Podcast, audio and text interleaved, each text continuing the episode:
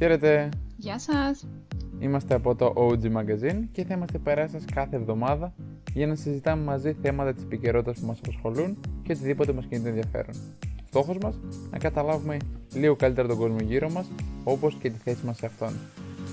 Σήμερα το θέμα μας είναι optimizing και το τέλειο. Όχι, για πες κανένα καλύτερο τίτλο. Τελειομανής. Ή, ή τελειομανή. Το πρόβλημα της τελειότητας. Ελπίζω να σας αρέσει.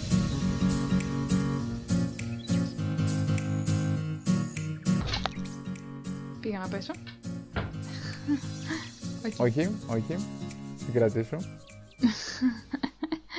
Ωραία. Τι λέει; Ε, όλα καλά. Ησυχία. Ε, busy. Εντάξει και... Ασφάλεια. Α, να, γεια σου. Τρως τίποτα.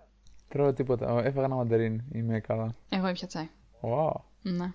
Με μπόλικο μέλι. Πολύ ωραίο τσάι. Άρα κυρίως μέλι με τσάι. Ναι, ναι, ναι, μέλι με. Όχι, εντάξει. Δεν ήταν τόσο πολύ, αλλά ναι, οκ. Εντάξει. Μπορώ κάποια στιγμή να σας αναλύσω όλη τη συλλογή με τα τσάγια μου. Είμαι σίγουρος ότι όλοι είναι απομονούν για κάτι τέτοιο να ξέρεις. Ε, θα έπρεπε. Ωραία. Ας ξεκινήσουμε με το θέμα. Το θέμα έχει πολλές στρώσεις και μάλλον διαφορετικούς τίτλους. Οπότε μάλλον το ο τελειομανής και ο workaholic, πώς είναι στα αγγλικά. Ε, εργασιομανής. Ο εργασιομανής ακριβώς. Μμμ. Είναι το θέμα μας. Ναι. Ε, έχεις υπάρξει κάτι τέτοιο; Εργασιομανής, τελειομανής. Ναι, ναι, ναι, σίγουρα. Να σου πω την αλήθεια, νομίζω πως τελειομανής και εργασιομανής δεν είναι απαραίτητα το συνώνυμα. Όχι. Όχι. Δεν το πιστεύω. Ε, τελειομανής είναι κάποιος που τα θέλει όλα τέλεια, ενώ εργασιομανής είναι κάποιος που κα- δουλεύει πάρα πάρα πάρα πολύ. Άρα εσύ πιστεύεις ότι είσαι εργασιομανής ή τελειομανής; Ή και τα δύο. Ω, εγώ πιστεύω πως είναι πιο πολύ εργασιομανής. Το τελειομανής πάντα σκέφτομαι την ποιότητα της εργασίας που πάω να βγάλω, όμως το τελειομανής πιστεύω είναι λίγο πιο extreme. Δηλαδή δεν θα βγάλει τίποτα άμα δεν θεωρεί πως είναι 100% αυτό που θέλει και 100% έτοιμο. Εγώ ε, έχω περιθώριο λάθος για να μην το τρελάνω τελείως και να μπορώ να έχω περιθώριο βελτίωσης. ναι. Έτσι το σκέφτομαι. Ναι, ναι, ναι. Αλλά εργασιομανής, Ναι, εργασιομανής είπα ότι είμαι. Είμαι, είμαι. ναι. Εγώ πιστεύω δεν είμαι ούτε κοντά ούτε στο ένα ούτε στο άλλο. Δεν είμαι σίγουρα τελειομανής. Δηλαδή δεν έχω θέμα με τα πράγματα να μην είναι τέλεια. Πώς θα περιέγραφες την εργασία σου, τον τρόπο που δουλεύεις δηλαδή; Η εργασία μου λοιπόν είναι πάντα προσεγμένη, αλλά δεν ε, στοχεύω στο τέλειο. Ούτε έχω θέμα να είναι τα πράγματα τέλεια. Έχω άλλο θέμα. Έχω τα πράγματα να γίνονται έτσι όπως τα θέλω εγώ. Αλλά όχι απαραίτητα τέλεια. Α, οκ, εντάξει.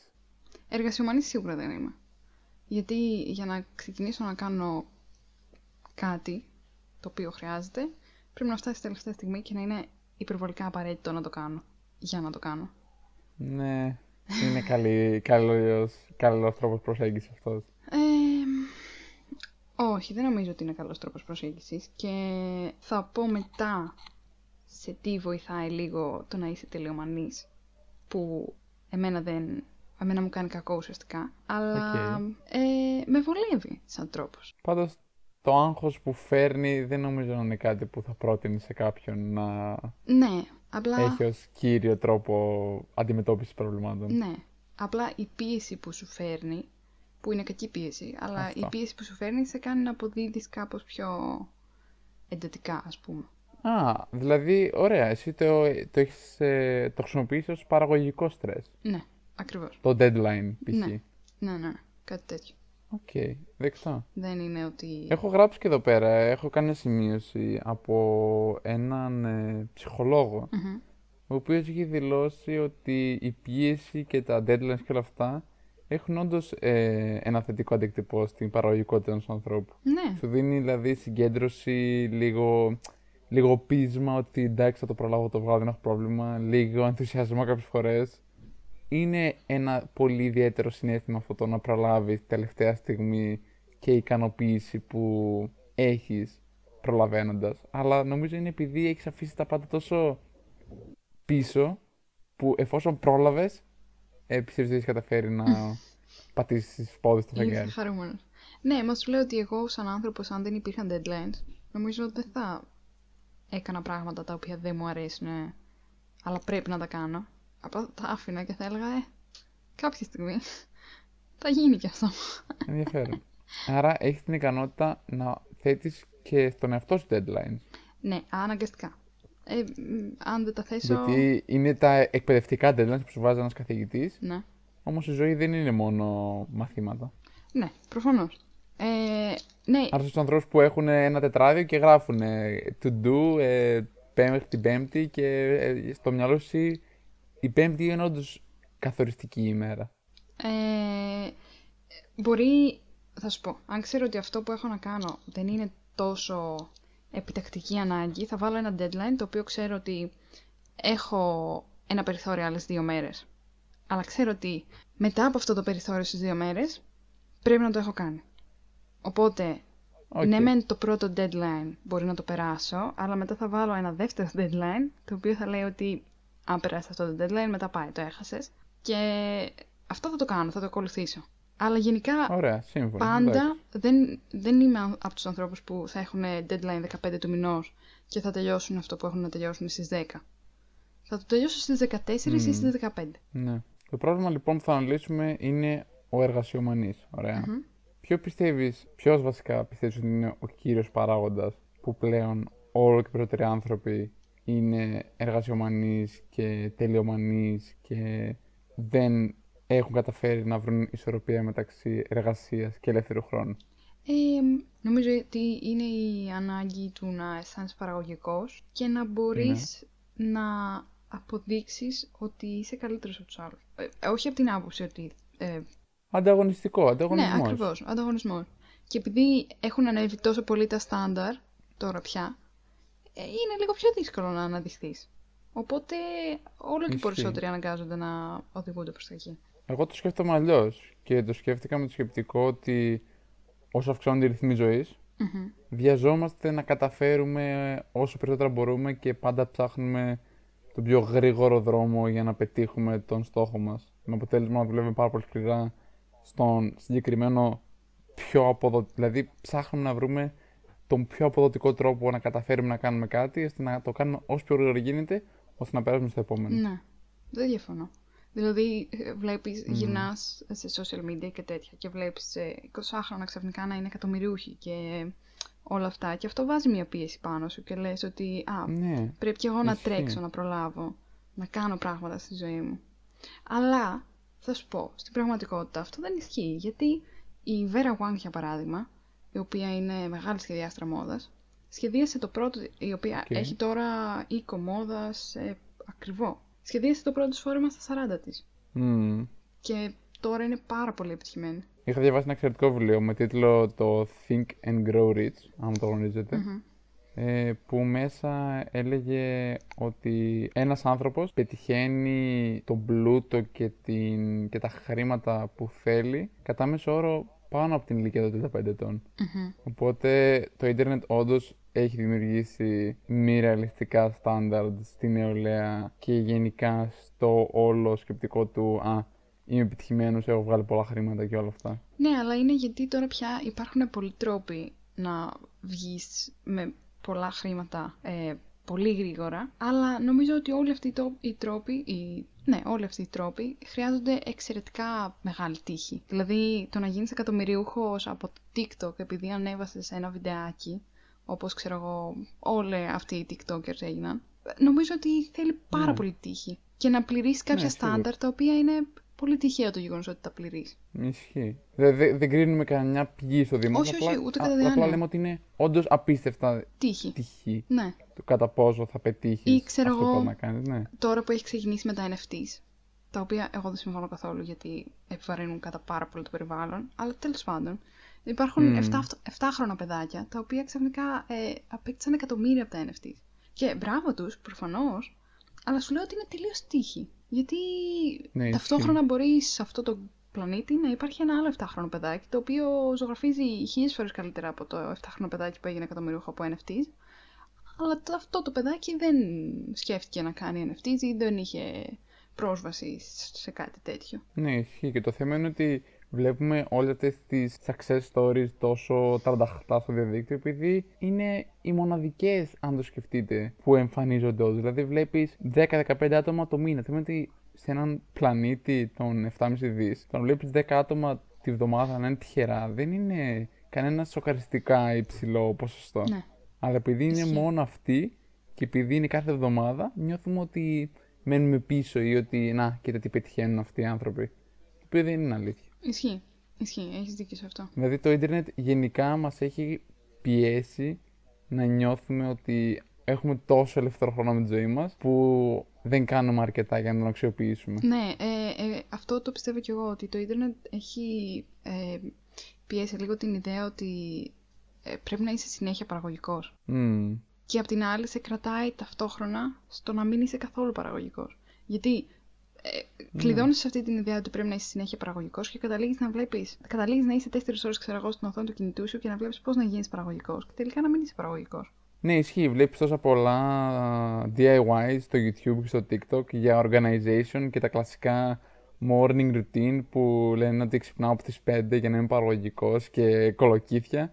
Αλλά το σκεπτικό είναι ότι ο κάθε άνθρωπος χρειάζεται 8 ώρες ύπνου. Το να ξυπνάς από τις 5 το πρωί σημαίνει πως απλά κοιμήθηκες από τις 9 το βράδυ. Δεν έχει καμία σχέση το πόσο παραγωγικός είσαι με αυτό το κλασικό 5 a.m. waking up και κάνω μία ώρα yoga και μετά σκέφτομαι το πρόγραμμά μου και προλαβαίνω πριν καν ανατείλει ο ήλιος να έχω κάνει τη γυμναστική μου και όλα αυτά. Όλοι έχουμε την ίδια ώρα μέσα στη μέρα. Απλά επιλέγεις να κοιμάσαι πιο νωρίς. Ναι.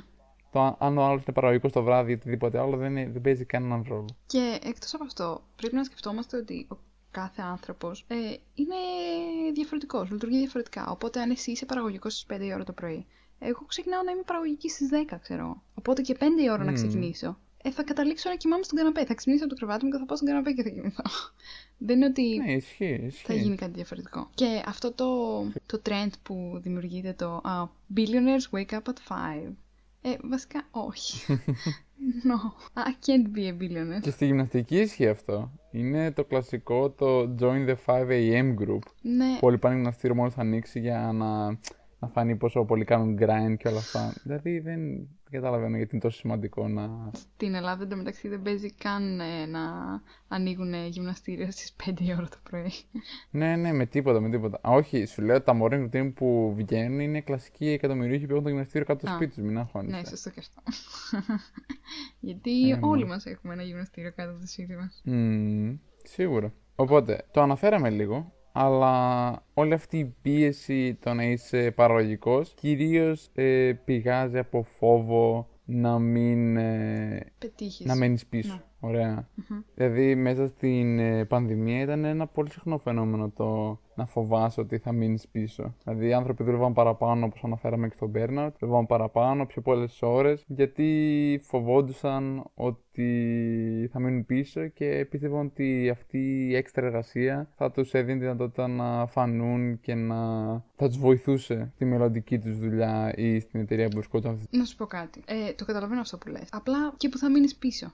Τι έγινε; Δηλαδή, αν φτάνεις στο σημείο για να πρέπει να προχωρήσεις, να δουλεύεις τόσο πολύ που απλά εξουθενώνεις τον εαυτό σου και καταλήγεις σε burnout, δεν βρίσκω το λόγο να θες να πας μπροστά. Γιατί άντε και εξελίχθηκες μέσα στην εταιρεία που είσαι. Άντε και ανέβηκες θέση. Από τη στιγμή που δεν μπορείς να είσαι χαρούμενος με τον εαυτό σου γιατί δουλεύεις τόσο πολύ και δεν μπορείς να ευχαριστηθείς την κανονική σου ζωή, ε, δεν βρίσκω λόγο να θες να πάρεις αυτή την προαγωγή. Δηλαδή, άντε και την πήρες. Άντε και παίρνεις περισσότερα χρήματα. Τι θα κάνεις, αφού δεν μπορείς να ευχαριστηθείς την καθημερινότητά σου, δεν μπορείς, δεν έχεις χρόνο να βγεις έξω, δεν έχεις χρόνο να ξοδέψεις τα λεφτά που πήρες, ξέρω εγώ, ε, να το βράσω. ναι, πήρες ένα συγχαρητήρια για την προαγωγή, αλλά ουσιαστικά δεν μπορείς να ευχαριστηθείς αυτή την επιτυχία σου. Ναι. Τα χρήματα δεν είναι απαραίτητα ευτυχία. Πάντως το πρόβλημα με το να μείνεις πίσω είναι ένα από τα μεγαλύτερα προβλήματα θεωρητικά της ανθρωπότητας μαζί με τη ζήλια και όλα αυτά. Δηλαδή το να μείνεις πίσω είναι και ο λόγος που έχει αναπτυχθεί τόσο πολύ το φαινόμενο του καταναλωτισμού. Ναι. Να αγοράσω το καινούριο κινητό, να αγοράσω το καινούριο υπολογιστή, θα μείνω πίσω στην τεχνολογία άμα δεν έχω και εγώ τη συγκεκριμένη εφαρμογή στο κινητό μου και όλα αυτά. Ναι. Όλα αυτά είναι πανεντόμινο. Ναι, ναι, δεν διαφωνώ. Ε, νομίζω όμως ότι όσο ε, φεύγεις από αυτή την ιδεολογία του μένω πίσω, ε, αισθάνεσαι και καλύτερα γενικά στη ζωή. Ναι. Πάντως, επιστρέφοντας πίσω στο θέμα του εργασιομανή, Να. Είναι το κλασικό, δεν ξέρω αν το έχεις κάνει εσύ, το έχω κάνει εγώ σίγουρα, να θέλω να κάνω κάτι καινούριο, Μμμ. να πηγαίνω στο Google και να ψάχνω τις κλασικές λέξεις κλειδιά όπως how to, tutorial ε, και πώς να ξεκινήσω αυτό που θέλω να αρχίσω με τον καλύτερο δυνατό τρόπο ώστε να αποφύγω όσο περισσότερα λάθη γίνεται. Το έχεις κάνει; Όχι, δεν το έχω κάνει. Έχω κάνει Όχι, ε. όχι για να ξεκινήσω κάτι. Θα ψάξω tutorial όταν θέλω να φτιάξω, ξέρω εγώ, ένα DIY λαμπατέρ, ξέρω εγώ, κάτι τέτοιο. Δεν θα ψάξω. Ναι. Ε, νομίζω το ξέρεις αυτό. Ε, όταν θέλω να ξεκινήσω κάτι, θα προσπαθήσω να το κάνω μόνη μου. Θα... Δηλαδή, Μμμ. αν θέλω να ξεκινήσω ένα καινούριο πρόγραμμα στον υπολογιστή, ε, επεξεργαστής φωτογραφιών. Ε, το ξέρω ότι αν ξεκινήσουμε ταυτόχρονα το ίδιο πρόγραμμα, εγώ και εσύ, εσύ το πρώτο πράγμα που θα κάνεις είναι να μπεις σε ένα YouTube βίντεο και εγώ το πρώτο πρά- πράγμα που θα κάνω είναι να πατήσω όλα τα κουμπιά. Εσύ θα Ναι, το καταλάβεις, ισχύει. θα, θα βρεις Ισχύει. την άκρη πιο γρήγορα από μένα. Αλλά ε, για μένα, εμέ, εγώ δεν μπορώ να κάτσω να δω ένα βίντεο. Θα, θα το βαρεθώ στη μέση, θα σταματήσω να το παρακολουθώ και τελικά δεν θα καταλήξω πουθενά. Ναι. Κατάλαβες. Το να αποφύγεις τα λάθη που έχουν κάνει άλλοι άνθρωποι είναι σίγουρα βοηθητικό όταν ξεκινάς κάτι καινούριο. Γιατί θεωρητικά, αποφεύγοντας τα λάθη τους, θέλεις ε, να πετύχεις και αυτό που έχουν φτάσει. Ωραία. Ναι, αλλά απ' την άλλη είναι κομμάτι της εμπειρίας τα λάθη αυτά. Ισχύει. Και μετά είναι το, η άλλη πλευρά που είπες, ότι το να προσπαθήσει λοιπόν να είσαι προσεκτικός και να μην κάνεις λάθη, ε, δεν πρόκειται να καταφέρεις να αναπτυχθείς και να μεγαλώσεις και να μάθεις τα λάθη σου, αν αποφύγεις λάθη άλλου. Δηλαδή, το να αποφύγεις ένα λάθος ε, κάποιου άλλου μπορεί να είναι πέντε λάθη δικά σου, από τα οποία πέντε λάθη θα μάθεις πέντε μαθήματα που στο μέλλον θα τα χρειαστείς και στο μέλλον δεν θα βρεις την απάντηση σε αυτά τα λάθη από κάποιον άλλον, γιατί κάθε διαδρομή είναι μοναδική, όλα τα λάθη είναι μοναδικά και όλα τα μαθήματα είναι ξεχωριστά και είναι δικά σου. Ναι, συμφωνώ. Σκέψου ότι αποφεύγεις αυτό το λάθος Μμμ. στην μία αυτή περίπτωση για την οποία το ψάχνεις, αλλά μετά σε μία άλλη περίπτωση η... το τι που σου έδωσε, ξέρω εγώ, το βίντεο που είδες, δεν ε, μ, μπορεί να εφαρμοστεί. Όμως αν είχες κάνει το λάθος εσύ, Ισχύει. θα ήξερες πώς να το εφαρμόσεις. Είναι αυτό το να είσαι προσεκτικός για να μεγιστοποιείς τα αποτελέσματά σου, αλλά τελικά πέφτει σε λούπα να το πω, Μμμ. που μαθαίνεις, μαθαίνεις, μαθαίνεις, χωρίς να αξιοποιείς τις γνώσεις που πήρες, αν τις σκεφτείς. Ναι, μαθαίνεις, αλλά ουσιαστικά μαθαίνεις επιλύσεις χωρίς να καταλαβαίνεις τον τρόπο επίλυσης. Ή Ναι. ας το Και είναι πούμε και το χωρίς κλασικό να καταλαβαίνεις το ότι πρόβλημα. μαθαίνεις κάτι και τελικά δεν έχεις τα, το κουράγιο να το αξιοποιήσεις στο τέλος γιατί βλέπεις ότι α, μπορώ να κάνω τόσο πολλά λάθη. Σε τρομάζει η πρώτη επαφή με το καινούριο και τελικά δεν δοκιμάζεις ε, αυτό που θα μπορούσε να έχεις δοκιμάσει. Ναι, ισχύει. Ισχύει. Πάντως, ε, μιλώντας για τους εργασιομενείς, θα μπορούσαμε να πούμε ότι βέβαια δεν είναι τελείως απαραίτητα, δεν ισχύει τελ- απαραίτητα αυτό που λέω, αλλά όντας εργασιομανής νομίζω ότι έχεις το πλεονέκτημα του να είσαι πιο οργανωμένος, οπότε γλιτώνεις λίγο από το άγχος που μπορεί να ζει κάποιος που δεν είναι όσο οργανωμένος όσο εσύ και αφήνει λίγο τα πράγματα τελευταία στιγμή. Όπως Ναι. επίσης, έχεις περισσότερες ευκαιρίες να προοδεύσεις, να, προοδεύσεις, να ε, ε, προχωρήσεις στη ζωή από ότι κάποιος άλλος.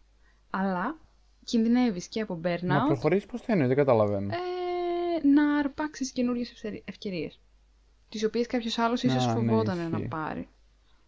Αλλά, απ' την άλλη, κινδυνεύεις και για burnout και κινδυνεύεις όντως να προχωράς στη ζωή σου, αλλά ε, να μην μπορείς να ευχαριστηθείς.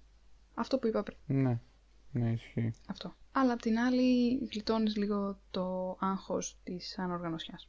Ναι, σίγουρα ο εργασιομανής είναι πολύ μεθοδικός και πολύ οργανωμένος γιατί του έχουν μάθει να το πω. Πρέπει να είναι έτσι. Έχει μάθει. Αλλιώς δεν πρόκειται ο να ίδιος. πετύχει αυτά. Έτσι. Ναι, ακριβώς. Έχει μάθει. Απλά νομίζω ότι το να είσαι εργασιομανής κάποιες φορές μπορεί να σε κόψει και από τον τομέα της κοινωνικής σου ζωής. Ισχύει αυτό. Είναι ένα πολύ σημαντικό κομμάτι που δεν αναφέραμε. Προσιλώνεσαι τόσο πολύ στην καριέρα σου που τελικά καταλήγεις να απομονώνεις τον εαυτό σου από τον κοινωνικό τομέα.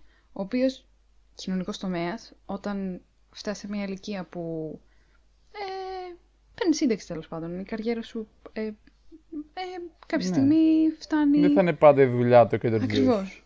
Ε, και ο, ο κοινωνικός περίγυρος είναι αυτός ο οποίος θα σε στηρίξει εκείνη τη στιγμή. Οπότε αν δεν έχεις επενδύσει και σε εκείνο το κομμάτι της ζωής σου και επενδύεις μόνο σε ένα κομμάτι ή σε αναλώνει τελείως αυτό το ένα κομμάτι στο οποίο επενδύεις, ε, νομίζω ότι όταν αυτό το κομμάτι κλείσει, μετά τι θα κάνεις; Ναι. Ο εργοσιομανής έχει αυτό το πρόβλημα που είπες ότι είναι και μονομερής ταυτόχρονα. Δηλαδή, άμα δουλεύει, δουλεύει. Ναι, Δεν ξέρει να καθορίζει ελεύθερο χρόνο με δουλειά. Οπότε, ελεύθερο του χρόνο να μην μπορεί να έχει χόμπι, ενδιαφέροντα, χρόνο για την οικογένεια, χρόνο για φίλους και όλα αυτά μαζί είναι που κάνουν στο τέλος τη ζωή σου να μετράει, αν το σκεφτείς. Ναι, ναι, δεν διαφωνώ. Είχα δει λοιπόν κάποια στιγμή μια ταινία με την Jessica Justice, Jessica Chastain, δεν θυμάμαι πώς τη λένε. Rabbit? Ε, όχι, όχι αυτή. Ε, που αυτή, αν δεν κάνω λάθος, είναι μια δικηγόρος στη Νέα Υόρκη και τη βλέπουμε ότι είναι εργασιομανής, δουλεύει πάρα πολύ, ε, έχει θέματα με τον ύπνο της. Γενικά, η, η, το, το γεγονός ότι είναι εργασιομανής την επηρεάζει πάρα πολύ στη ζωή της. Και τη βλέπουμε ότι καταλήγει να παίρνει ναι. χάπια ε, έτσι ώστε να μπορεί να κοιμηθεί ή χάπια για να την κρατάνε περισσότερη ώρα παραγωγική. Ε, και νομίζω ότι το ήταν ένα εξαιρετικό παράδειγμα για το πόσο πολύ σε επηρεάζει ε, από την άποψη της ψυχικής σου κατάστασης, στο mental health κομμάτι. Ναι, ισχύει, ισχύει. Όταν το σκεφτεις ο εργασιομανής έχει πέσει σε μια πολύ μεγάλη παγίδα, την οποία τώρα συνειδητοποίησα. Για πες. Η παγίδα αυτή είναι ότι ξεκινάς να δουλευεις και δημιουργείς αυτά τα standards για σένα και τη δουλειά σου στους γύρω σου. Με αποτέλεσμα, μόλις συνειδητοποιήσεις ίσως ότι πρέπει να σταματήσεις να δουλεύεις σκληρά και να επικεντρωθείς σε μια καλύτερη ζωή, όλοι γύρω σου θα πούνε «Α, αυτός απέτυχε». Αλλά όχι επειδή όντως απέτυχε, αλλά επειδή έριξε τα στάνταρτ σου σε κάτι φυσιολογικό, το πλέον φυσιολογικό, όμως επειδή είχε βάλει τόσο ψηλά το, τόσο ψηλά τον πύχη, έπρεπε να τον κρατήσει εκεί. Και μόλις πέσει στα φυσιολογικά, οι άνθρωποι τον ξεγράφουν και επειδή δεν προσφέρει αυτό που προσέφερε παλιά, ε, κόβεται όλη η αξία του. Ναι. Γι' αυτό είναι και πρόβλημα το mental health, γιατί δέχεσαι συνεχώς πίεση από τον περίγυρο να συνεχίσει να είσαι τόσο παραγωγικός, γιατί αν δεν συνεχίσεις, θα πέσεις στα μάτια τους κατευθείαν και θα είσαι άλλος ένας υπάλληλος στο ναι. γραφείο. Ναι. Ε, νομίζω γι' αυτό, σε αυτό είναι καλό το να ε, κλείνεις λίγο, όχι, όχι να κλείνεις τα αυτιά σου, απλά να θέτεις κάποια όρια και να λες ότι εφόσον αυτή τη στιγμή έχω πει εγώ ότι θα δώσω ένα διάλειμμα στον εαυτό μου, να μην σε νοιάζει αν οι άλλοι πούν ναι. ότι α, αυτό τα παράτησε. Γιατί ξέρεις ότι ο οργανισμός σου χρειάζεται διάλειμμα και απλά είναι αυτό που αξίζει. Βέβαια δεν είναι τόσο εύκολο το λέμε όταν είσαι εργασιομανής. Ναι, ούτε το να δώσεις διάλειμμα, ούτε το αν ακούς ότι οι άλλοι λένε ότι α, τα παράτησε, να μην κάνεις κάτι γι' αυτό. Σε πληγώνει τρεις φορές παραπάνω να έχεις σταματήσει τη δουλειά για το διάλειμμα σου και μετά να γυρνάς και ενώ σου είναι δύσκολο να κάνεις το διάλειμμα, να σου είναι άλλο τόσο δύσκολο να αντέξεις την κριτική ότι τα παράτησες. Ναι. Απλά νομίζω ότι τώρα πια έχει γίνει λίγο πιο αποδεκτό το γεγονός ότι χρειαζόμαστε όλοι διαλύματα. Ναι. Το mental health έχει, έχει αναγνωριστεί πολύ παραπάνω πλέον και είναι τρόπος για πολλούς να είναι πιο άνετοι με τον εαυτό τους και να μπορούν να εκφράζουν όταν βρίσκονται σε ένα δύσκολο σημείο, να μπορούν να πούν παιδιά δεν είμαι καλά και οι υπόλοιποι γύρω ευτυχώς πλέον όλο και περισσότερο να το σέβονται και να αποδέχονται πως πρέπει να ξεκουραστεί. Ναι, συμφωνώ. Γι' αυτό είναι καλό μέσα στη βδομάδα σου να έχεις μία μέρα να κάνεις self-care και να την αφιερώνεις στον εαυτό σου. Και να είναι εκείνη η μέρα την οποία θα κοιτάς πίσω τη βδομάδα σου και θα λες πράγματα που είναι ευγνώμων και πράγματα που θέλει να κάνεις καλύτερα και να νιώσεις εσωτερική ικανοποίηση. Ναι, και εκτός από αυτό να λες και στον εαυτό σου ότι μπράβο, τα πήγες καλά. Ναι. Είναι, είναι σημαντικό αυτό. Να, να κάτσεις και να λες τι πέτυχες. Και να είσαι χαρούμενος για αυτό που πέτυχες. Mm. Δηλαδή, θα σου πω, ακόμα και όταν είναι περίοδο, ξέρω εγώ, που κάνεις διάλειμμα, ακόμα και το ότι, α, σήμερα βγήκα, πήγα και στο σούπερ μάρκετ, πήγα, έκανα και δουλειά στο σπίτι, έκανα και το ένα και το άλλο και το άλλο. Είναι παραγωγικά πράγματα για τα οποία ε, μπράβο που τα έκανες, εφόσον είσαι burnout και είσαι κουρασμένος και όλα αυτά. Το γεγονός ότι σηκώθηκες και έκανες όλα αυτά είναι κάτι το οποίο πρέπει να αναφέρεις στον εαυτό σου. Ναι, και οι μικρές επιτυχίες είναι σημαντικές Ναι. πάντα. Μαγείρεψες κάτι πάρα πολύ Ισχύει. καλό. Μπράβο σου. Όμορφα. Νεράκι πέρασε η ώρα, ε. Τι, όντως. Α, ούτε καν. Ναι. Μπράβο. Αυτό λοιπόν ήταν το επεισόδιο για σήμερα. Ελπίζω να σας άρεσε η παρέα μας και να βρήκατε κάτι χρήσιμο μέσα σε αυτή τη συζήτηση. Θα είμαστε όπως πάντα εδώ και την επόμενη εβδομάδα να μιλήσουμε για ένα καινούριο OG topic. Μπορείτε να διαβάσετε περισσότερα στο www.ogmagazine.com με 0. Να μας βρείτε, να μας γράψετε σχόλια και να μιλήσετε μαζί μας, να μας πείτε για το επόμενό μας θέμα στα social media, στο Instagram, στο YouTube που κάνει ο Ιορδάνης βιντεάκια και στο Spotify βέβαια, αν βρείτε κάποιο τρόπο να μας στέλνετε σχόλια. Ε, Δεν υπάρχει, το ψάξα, μην το ψάχνω. Α. Συνέχισε. ευχαριστούμε πάρα πολύ που ήσασταν μαζί μας και ελπίζουμε να σας δούμε και την επόμενη εβδομάδα. Καλή συνέχεια! Γεια σας.